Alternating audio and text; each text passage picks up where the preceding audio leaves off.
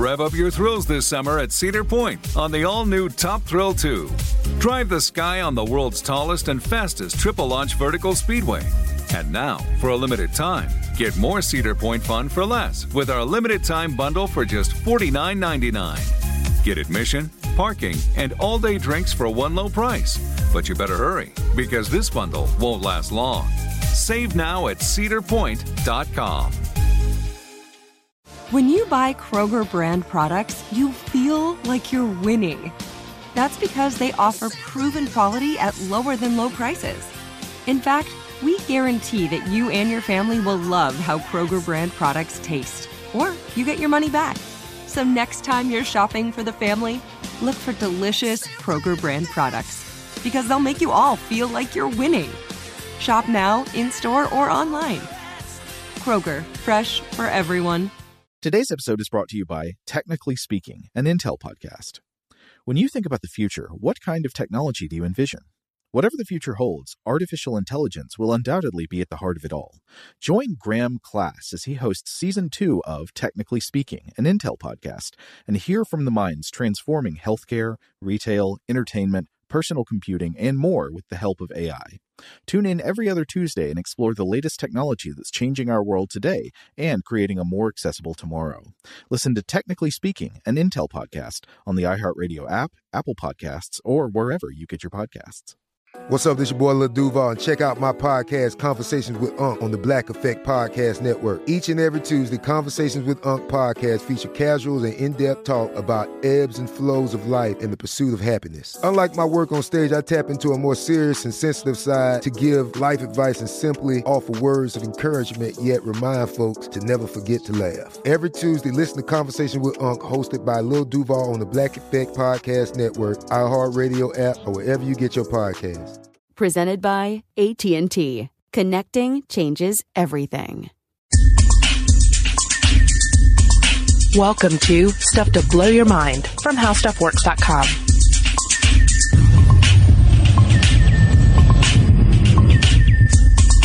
Hey, welcome to Stuff to Blow Your Mind. My name is Robert Lamb. And I'm Julie Todd Douglas. Oh, yes, because we're talking about autotomy today. That's right. Um, as an entry to this, and really my sort of re-entry to the topic was to think about the story of Beowulf and Grendel. You remember this, right? I do. Yep. This is, uh, of course, from uh, from Beowulf, uh, manuscript that has been passed down to us uh, from Anglo-Saxon poet uh, from 8th century, early early 11th century. We don't know who wrote it. Written by anonymous. England's oldest work of epic literature, though. Yeah, if you've ever taken any kind of a course on Western literature, uh, uh, anything about the, the English language, then you've probably come across Beowulf. And if you haven't, then you've probably seen any number of film adaptations ranging from, uh, well, I guess most of them are pretty ridiculous because it's kind of a, a ridiculous story. Like the basics here is is that you have uh, you have this Danish king Hrothgar. He has this hall where him and his buddies like to hang out, they like to drink, they have to like to have a good time. But there is a monster that lives in the vicinity that does not like to listen to all of this crap, which is understandable. Grendel. Yes, Grendel is the monster, and so Grendel comes and ha- generally tears a bunch of people apart, and then disappears into the night back to the moors. And uh, and then the next morning, the king is very upset about this. So finally, they bring in an expert. They bring in a monster slayer in the form of the hero Beowulf.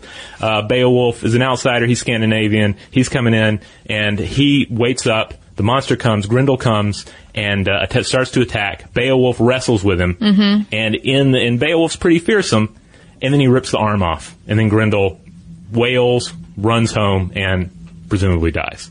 And I always, I always loved the monster, so I was always disappointed by this as a kid. I'm like, oh, come on, Grendel, like, I really wanted more out of you, and, and this chump just tears your arm off. I, I never liked Beowulf. I don't think he's a, he's a, he's a likable character. I was associated more with Grendel. So, I recently was thinking, what if, what if this was not a, a situation of my, my hero Grendel, um, being bested? Like, what if his anatomy, what if his evolved, uh, responses to a threat, what if they bested Beowulf?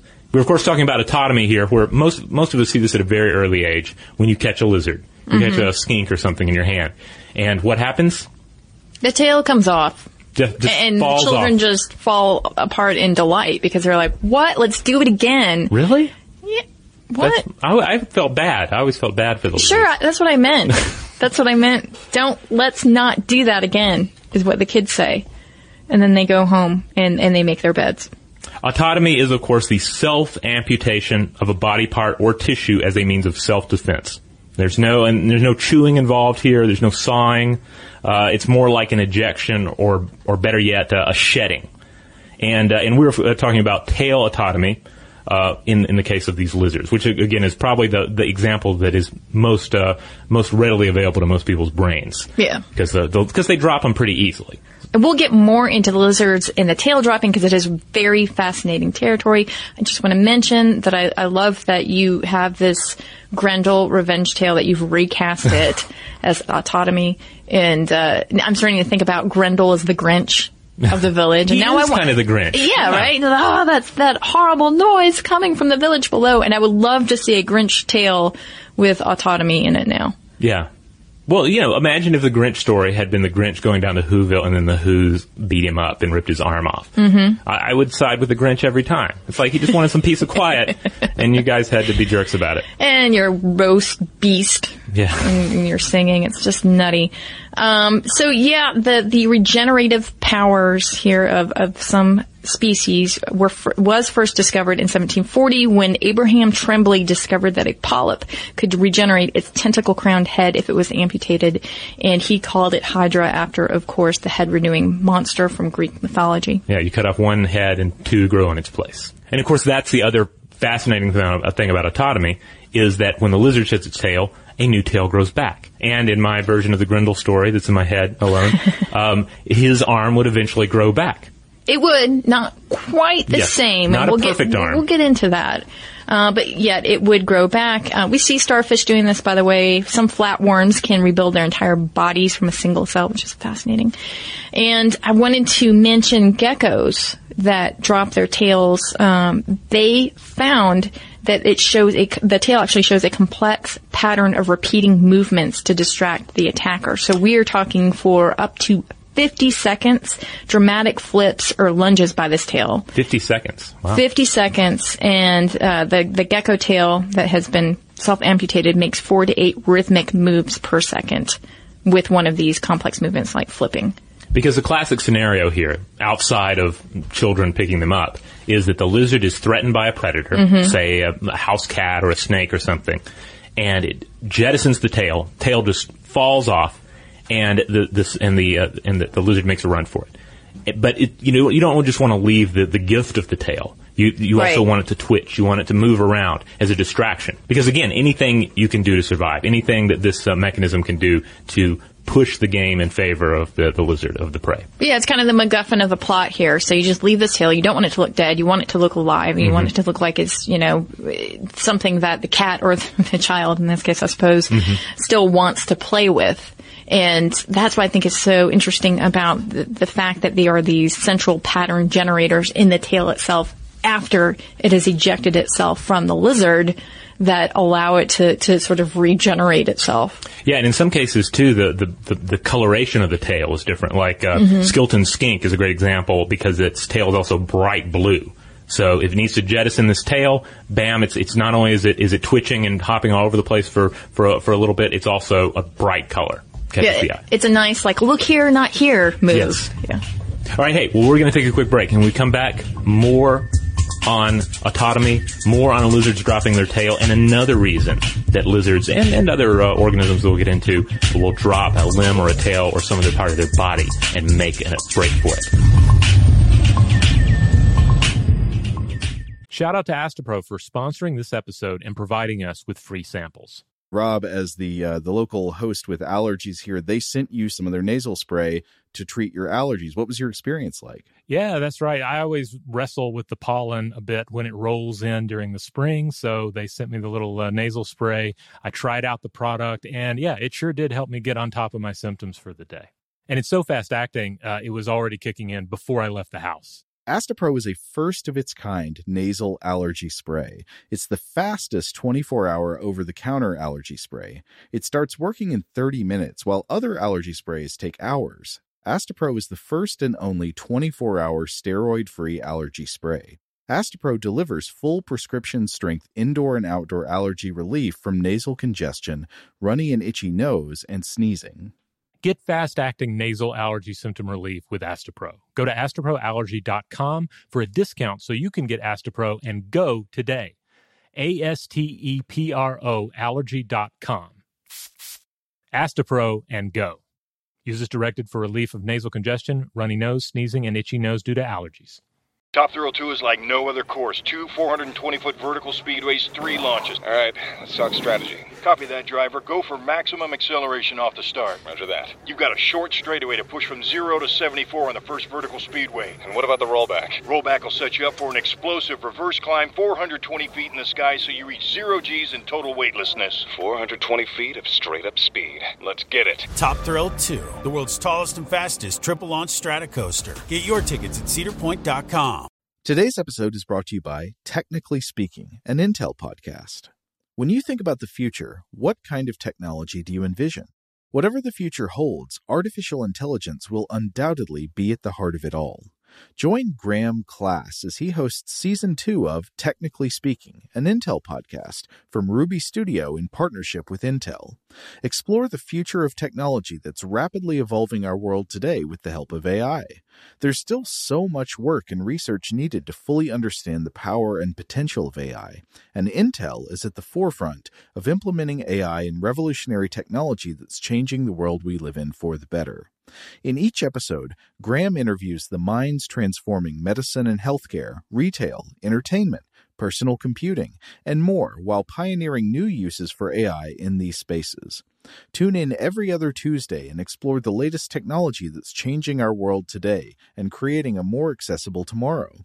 Listen to Technically Speaking, an Intel podcast on the iHeartRadio app, Apple Podcasts, or wherever you get your podcasts. Xfinity has free premium networks for everyone this month, no matter what kind of entertainment you love. Addicted to true crime? Catch killer cases and more spine-tingling shows on A&E Crime Central. Crave adventure? Explore Asian action movies on Hayya. Searching for something extreme? Check out skating, snowboarding, and more on Fuel TV Plus, the global home of action sports. And find crowd-pleasing bops on iHeartRadio's Hit Nation playlist. There's new free shows and movies to love every week. Say free this week in your Xfinity voice remote.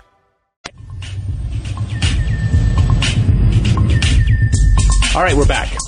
Now, another reason uh, that it appears that uh, lizards, or at least some lizards, do uh, a little bit of the tail dropping, a little of the uh, autotomy, uh, comes down to not a general uh, population of predators, but a single predator, because that's kind of been uh, one of the the the existing theories about uh, how this works uh, with the tail dropping is that they've evolved it because they live in a, uh, a situation where there are a lot of predators around, so therefore they have to have uh, a pretty drastic means of getting away. And you'll see uh, environments where the, the lizards have more predators to deal with. The predator population is greater, and so therefore their uh, uh, propensity for autotomy is increased. Okay, so more roving children and cats, the more there are tail droppers. Yeah, at, at they'll drop it at the drop of a hat, right? Yes. Um, especially if that hat is being uh, wielded by a, a toddler.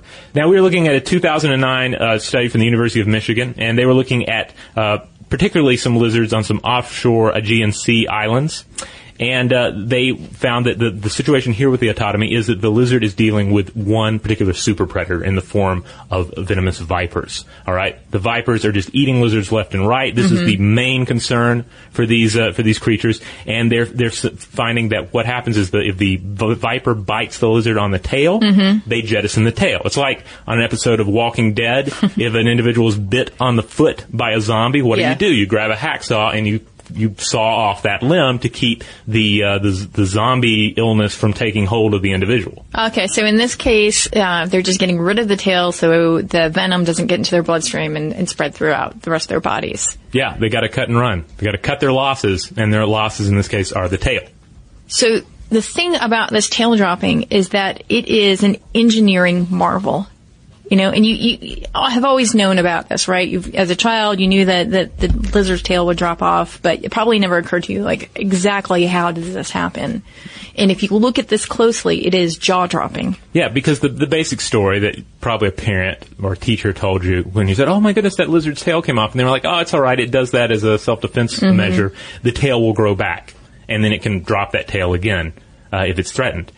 Okay, that that that's an acceptable story. But then when you start asking why, how does that work? Like like in in a human, in a even a monster like Grendel, like to imagine that happening, Mhm. that like an arm coming off and then not bleeding to death and then growing back, e- even a even a partial arm Uh-huh. in its place, like that just seems crazy. That seems magical. Right. How does that affect the organism? And we'll get more into that. But in terms of the actual engineering of it, it turns out that there are horizontal fracture planes on most lizards, not all.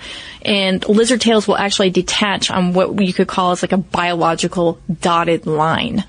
And Jan Ingold and colleagues from Aarhus University in Denmark, they used advanced bioimaging techniques to discover that a tokay gecko sheds its tail along these preformed score lines in specific regions of the tail, and then this is all held together by adhesive forces at these lines.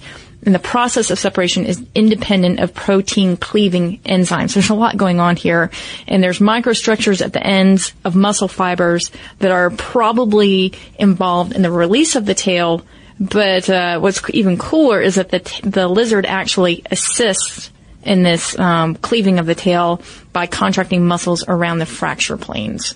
And we know this because we've had experiments where we've put the lizards under, and we found that uh, it's harder to get the tail off of an unconscious lizard.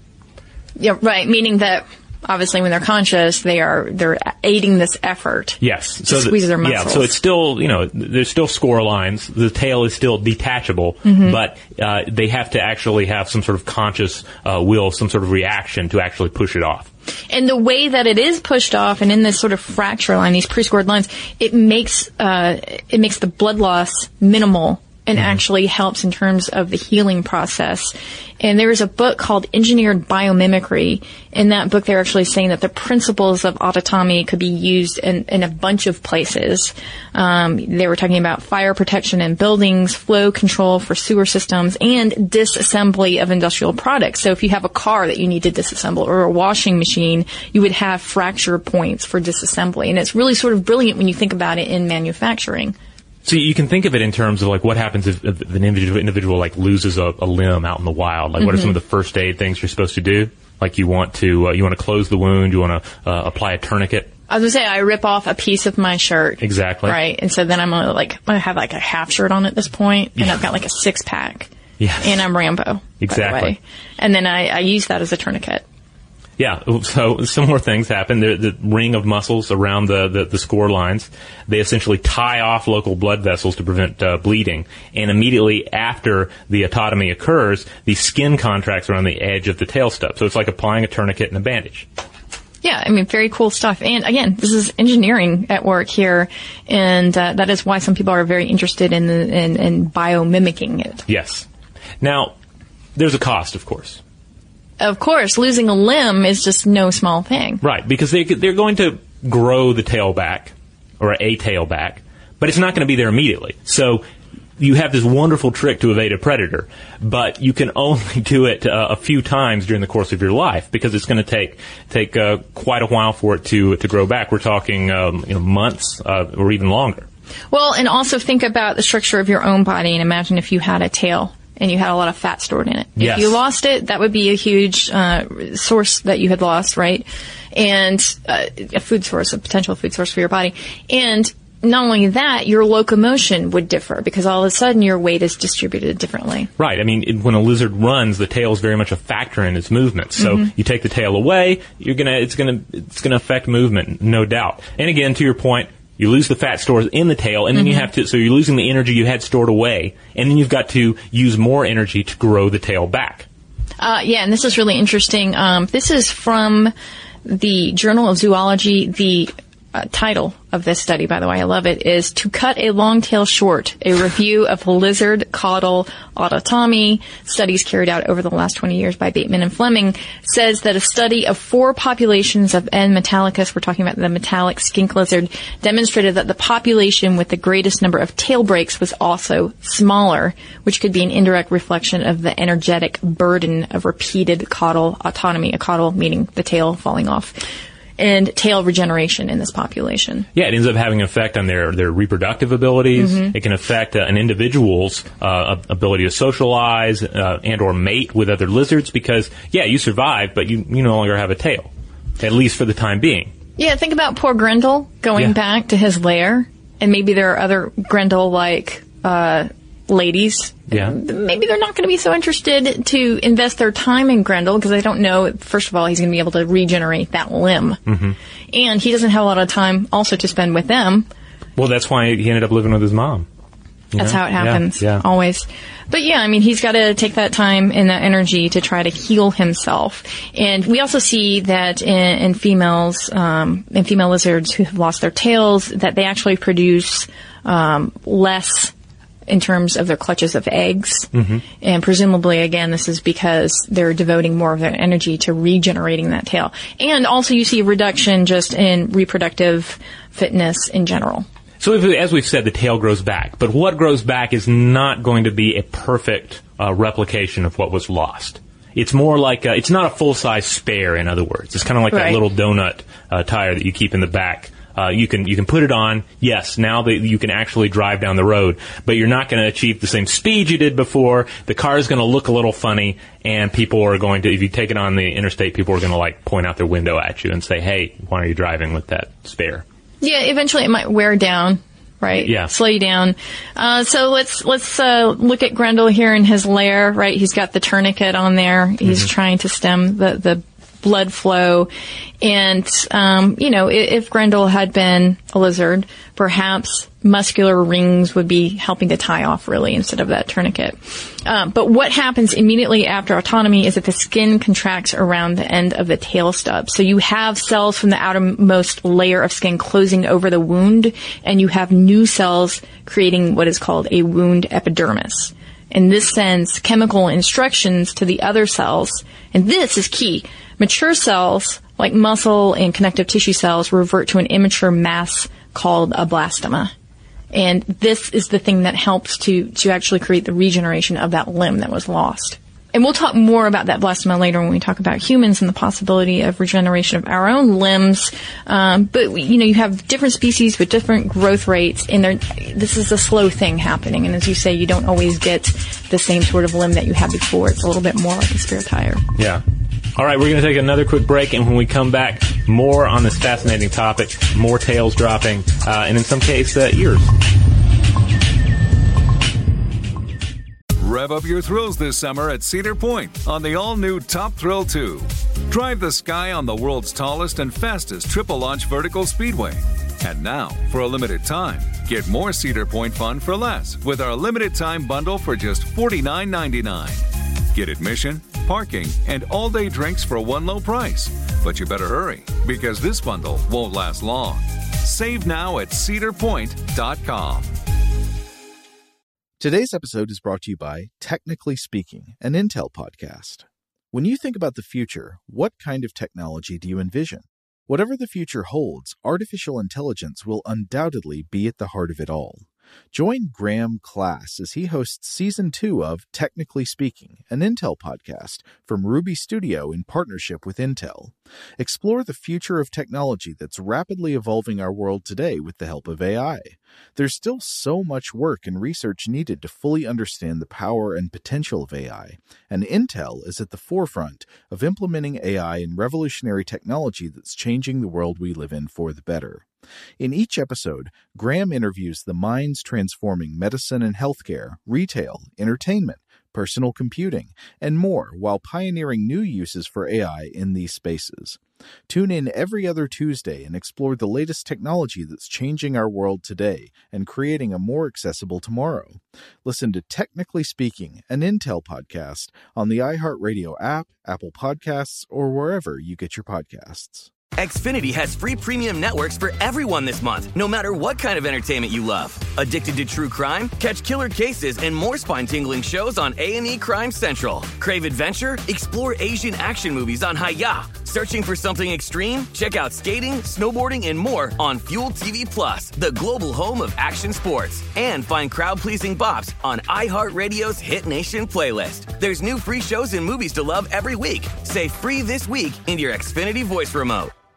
Are you still searching for your perfect place to call home? Well, now is the time to buy at Fisher Homes. If you're looking to move in before the end of 2024, May could be your last opportunity to start building your dream home and close before the year's end. If you're hoping to move in even sooner, Fisher Homes also has homes that are move in ready and waiting for you, where you can start enjoying the benefits of homeownership even faster. Schedule your personal tour with a new home advisor today at FisherHomes.com and make this spring the season you find your perfect home sweet home. All right, we're back. We're talking about autotomy. We're talking about uh, shedding, jettisoning, uh, dropping that tail or other part of the body in order to make a break for it. Mhm. And it's uh, the fascinating thing about this is it's not just lizards and amphibians that experience this. We see it in a whole host of animals. It occurs in both vertebrates and invertebrates, and it is a measure that evolves separately in each. Right. This is kind of amazing that um, this is a self-defense system that evolved.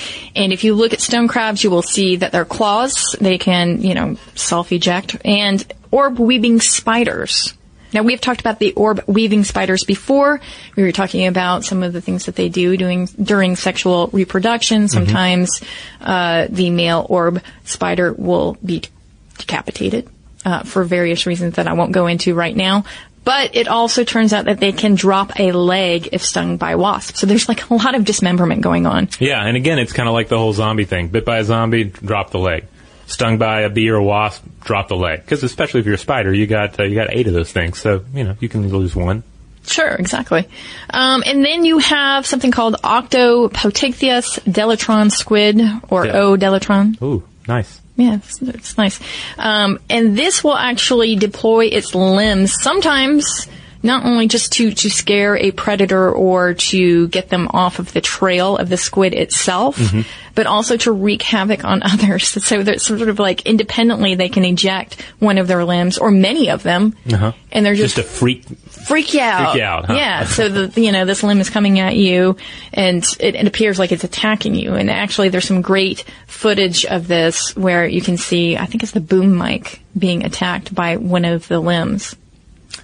You know that would really work in the human world. You know, you're getting if you're getting hassled on the subway, Mhm. you just start throwing hands at them, just bloody, stumped hands, multiple. You're on MARTA, our train system here in Atlanta, hmm and you have one uh, one part of your body that you can use autotomy with. What do you use? Well, I'm not going to drop the legs because I need those to run away. Uh huh. I'm probably going to go with uh, maybe maybe my left forearm and hand. Okay. You know, just sort of because that way I can sort of sling it off at them with a punch on the end of it if need be. Wow. Okay. Yeah. I think that makes sense. Uh, originally, I was thinking that I would just eject my nose into someone's eye. Yeah. I don't know that that would buy me much time. Yeah. Plus, you'd have to have some other like you'd really have to force that thing out. But I guess you, there's all there's air that, uh, back there, the air cavities, nasal cavities. You could somehow have some sort of propulsion system uh, evolved there. Yeah, and you've never seen me blow my nose before, have you? it's pretty impressive. Self defense sneeze. Yeah, that's why I try to do it in the bathroom, uh, not in the break room. All right, so what else, though, when we look out into the animal world, what else could amaze us? Well, of course, the most amazing creature, really, for, for our, from our human perspective, is of course uh, when we can see this in mammals. Uh, because it's one thing for a lizard to do it. It's one thing, of course, slugs do it. Oh, it, it, it. If you listen to our episode about slugs and love and their various reproductive measures, it should become no surprise when you learn about a slug doing anything gross. They they they're the, the, the inventors of everything uh, disgusting. Slinging So- their love darts. love darts, uh, penises coming out of the sides of their head, you, you name it. So yeah, like the, the idea that they also practice autotomy, not a surprise. Exactly. But it is surprising when you start thinking about mammals doing it because you're a little closer to the human equation here, Mhm. right? And we see this when we look at a particular rodent called the African spiny mouse. That's right, because, all right, you, human, you, Robert, Yes. if you sustain a wound to your ear, what happens? Uh, well, then my ear's going to look funny. It's like I'm going to get, if I get Mhm. like bashed in the ear enough times, I'm going to get a cauliflower ear. If I lose a bit of it, I'm just going to have a little less ear going on up there. You're going to have a lot of scar tissue. Yeah, scar tissue is going to build up. But if you are an African spiny mouse, it's an entirely different story here. Yeah, the crazy part here, according to a 2012 study from the University of Florida, the African spiny mouse appears to regenerate ear tissue Mhm. in a very similar way to a salamander when it regrows a limb that has been lost to a predator. Uh, that means skin, hair follicles, cartilage, everything in the ears will grow back. It also regrows uh, tissue on its main body when it's injured Yeah. but not as completely as it does with the ears. Uh, so it just heals quickly elsewhere in the body, but only the, tr- the ears truly regenerate. Now, uh, Ashley W. Seifert, uh, the po- postdoc researcher in this study, punched holes in the ears of African spiny mice to figure this out, by the way, and he became with a hole punch. Uh, it doesn't say a hole. It doesn't say what the instrument was, but Oh. I would like to imagine that it was a Ugh. hole punch. Uh, but Seifert actually became interested in the mouse when a colleague said that it appeared to have tear-away skin that allowed it to escape a predator's grasp. And that's when Seifert said, "Huh, let's take a closer look at this and see what's going on." Tearaway skin. Tearaway skin, I love yeah. it. It's very like a. It's like an animal designed by Clive Barker that exists. In the right, right. Um, and the researchers actually believe that it could lead to a new model system for skin wound healing and tissue regeneration in humans. And that's the thing, right? And you see this a lot. It's kind it's it's often what pops up at the very end of any study Mhm. into autotomy is that the researcher will say, "And hey, sometime in the future, this might help humans heal." Because it's a nice like it's a nice way to end your study into lizards dropping their tails on some remote island somewhere or in the backwoods of Georgia or Or wherever. hole punching. Yeah, and, and, it's, and I, we love that stuff. We love a little like navel gazing, future gazing, and uh, and if you can spin that out of a out of a study, I'm all for it. And it also works great in a headline, right? Right. Lizards may hold the key to regeneration in humans in the future, or, or something to that effect. But right now, as humans, when when something happens to us, we're just talking about scar tissue, and and that's pretty much that.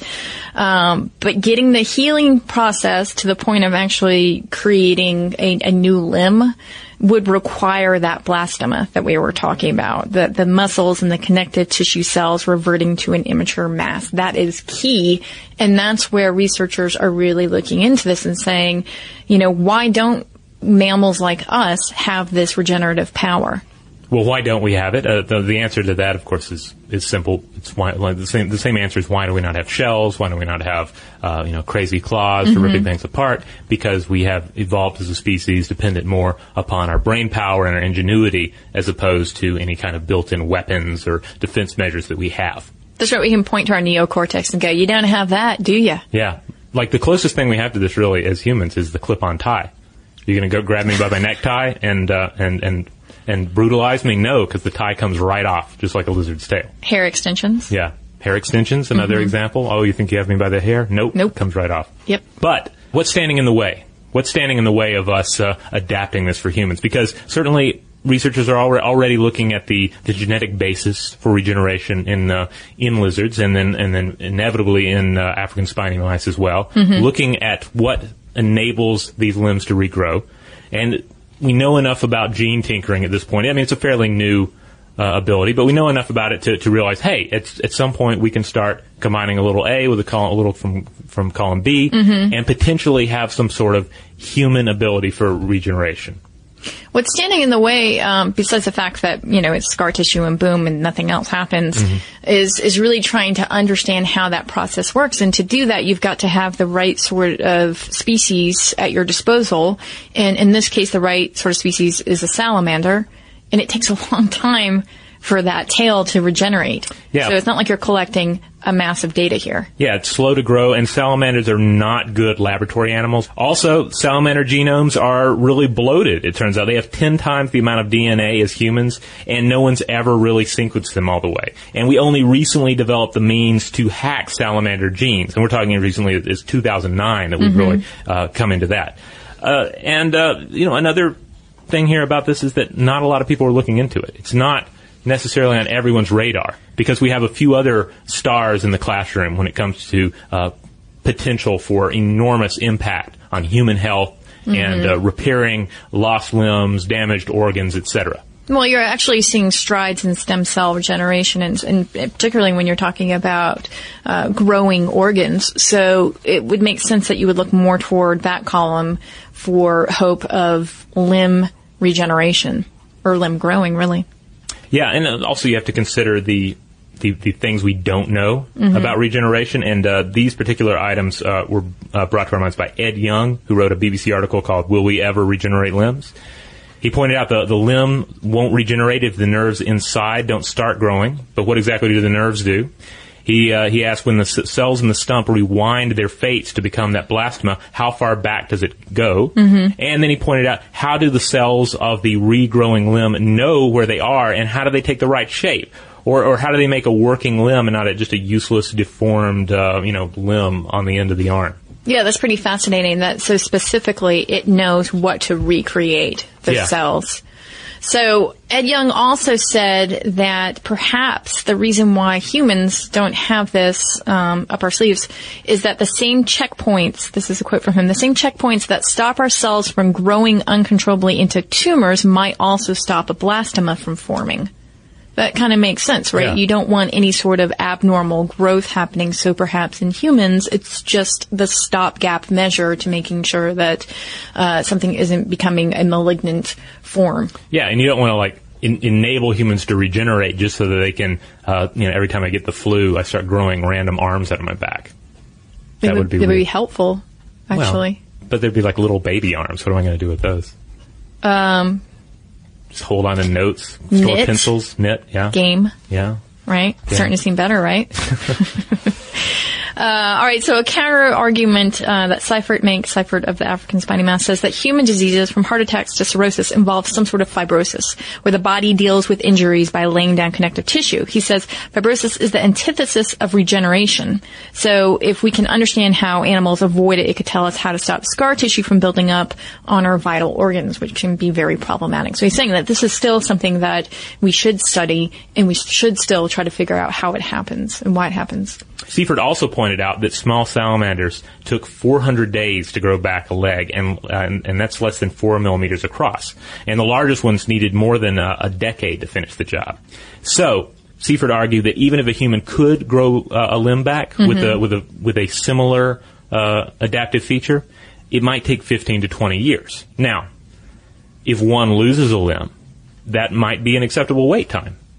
That's the thing. I mean, it's not in, in terms of like treatment of an illness. Fifteen to twenty years. Yeah. That's that's a long treatment time. But think of the things that that you would you, you would go on that waiting list for. If someone was like, "Hey, your uh, uh, you know your your uh, your lungs not doing that great. We Mhm. can grow you a new one. Uh, you know, nice fresh one, but it'll take fifteen to twenty years. Are you game? You know, say Well, yes. I think especially if the Aubrey de Grey model of life expectancy actually plays out. So if we actually do see 120, 300, 400 year Yeah. old people who are needing um, different body parts, fresh ones that are that are operating in a way that actually gives them a better quality of life experience, then yeah, maybe 15 to 20 years isn't a big deal. Yeah, you say because say you lose an arm, fifteen to twenty years to regrow that arm. I think that makes sense. The, the question uh, that, that arises is if we get to the point where you can use some sort of uh, gene tinkering regeneration to regrow that to Mhm. arm over the course of a couple of decades, um, is it will, it will it be a faster option by that point just to grow it in a lab uh, to to uh, to use stem cells, uh, use uh, tissue uh, growing techniques to develop a new arm and simply transplant that onto the body? Well, that's the that's a great question because we already have the scaffolding in place Mhm. to essentially grow the structure. So yeah, um, it, it'll be really fascinating to see in a decade from now what the answers to these questions are. I mean, I think I'm going to go with stem cell. I have to say, regeneration. Yeah, or, or will we see some sort of combination of the two, where Yeah. it's like you grow me something in the vat, and then you're also doing some sort of regeneration technique to make the like the stump meet the new arm. Okay, I'm pondering it. Okay, That was a pondering silence. all right, think it over, and uh, and silence is key. Uh, especially if you uh, uh, live uh, out there in the wilds, uh, perhaps near some sort of mysterious moor. Uh, you don't want to party too loud. You don't want to play this podcast too loud Mhm. because there's a creature out there potentially that uh, may want to come and tear you limb for limb and possibly leave one of uh, his or her own limbs if things get a little too rowdy. The Grinch, right? Yes, the Grinch, Grinch, Grendel. I I wonder if there's a, some some uh, connection there. I never thought of it. There's got to be some sort of subconscious thing going on there. Huh. There was an old episode of Tales from the Dark Side in which uh, a Grinch-like creature comes and like uh, slays the mother and father uh, who don't believe in Christmas. Gosh, there's a long tradition there because then you have um, what is the the anti Santa Claus? I'm totally Well, oh, blanking right now. Krampus? Krampus. Krampus is very much like the Grinch. So Okay. Yeah, Krampus, Grendel. just yeah, not there's- eating, there's just not eating the connections there. Who's Yes, not eating the Who's. in the Yeah. first draft at least. All right. Well, on that note, let's call over the robot and uh, do at least one listener mail, Yeah. just to keep the robot happy. All right, here here comes one uh, from our listener in response to the creepy music episode, the uncanny music episode, the science of uncanny music. We heard a lot from you guys on this one, and you know, sadly, we're not going to be able to read all the responses, but we received a lot of great content. Uh, in this one, uh, listener says, Hi, my name is Richard Brunner, and I was just writing in to say your episode about creepy music is timely, and not just because Halloween is coming up. I just finished working as an assistant on a film score for a horror film last week out in Los Angeles. So it was interesting to hear the podcast about horror music. It definitely does add a lot to the scary nature of horror films. I was working as a music production assistant uh, and on sheet music preparation for the recording session, so I didn't have much to do with the actual writing uh, of the music on this film, but it was certainly an interesting experience working with the composer and seeing his music come together, and how much the music and sound effects enhance the horror of the horror film. Also, I wanted to say to, wanted to say congratulations on three years of the podcast so far. I've been listening to many of the episodes over the past year or so, and I always enjoy them. Hopefully, there will be many more years to come. All right. Very cool. It's uh, interesting to hear it from that firsthand account. Yeah. Watching the process come together. Yeah, and, I- and of course, I always love hearing from listeners and finding out what uh, neat and interesting uh, hobbies, passions, and jobs end up uh, you know, composing their lives. Uh, so, to his point, three years of podcasts. If you want to find those, if you want to experience all three years of stuff to blow your mind and uh, and the earlier podcasts that it evolved out of, then you can find them at stufftoblowyourmind.com. That means episodes that you cannot find on iTunes. Uh, you can only find them there at our website, along with our blogs, our videos, everything else. Anything stuff to blow your mind will wind up there at some point or another. Also, check us out on social media. We're on Facebook. We're on Twitter. We have a pretty cool Tumblr account. We're on Google Plus. Uh, we're on YouTube. Mind Stuff Show. That's another place to get our videos. But you can still send us a good old fashioned uh, email, and we will read that as well. It's true. It will show up in our inbox, and you can drop us a line at blowthemind at discovery.com.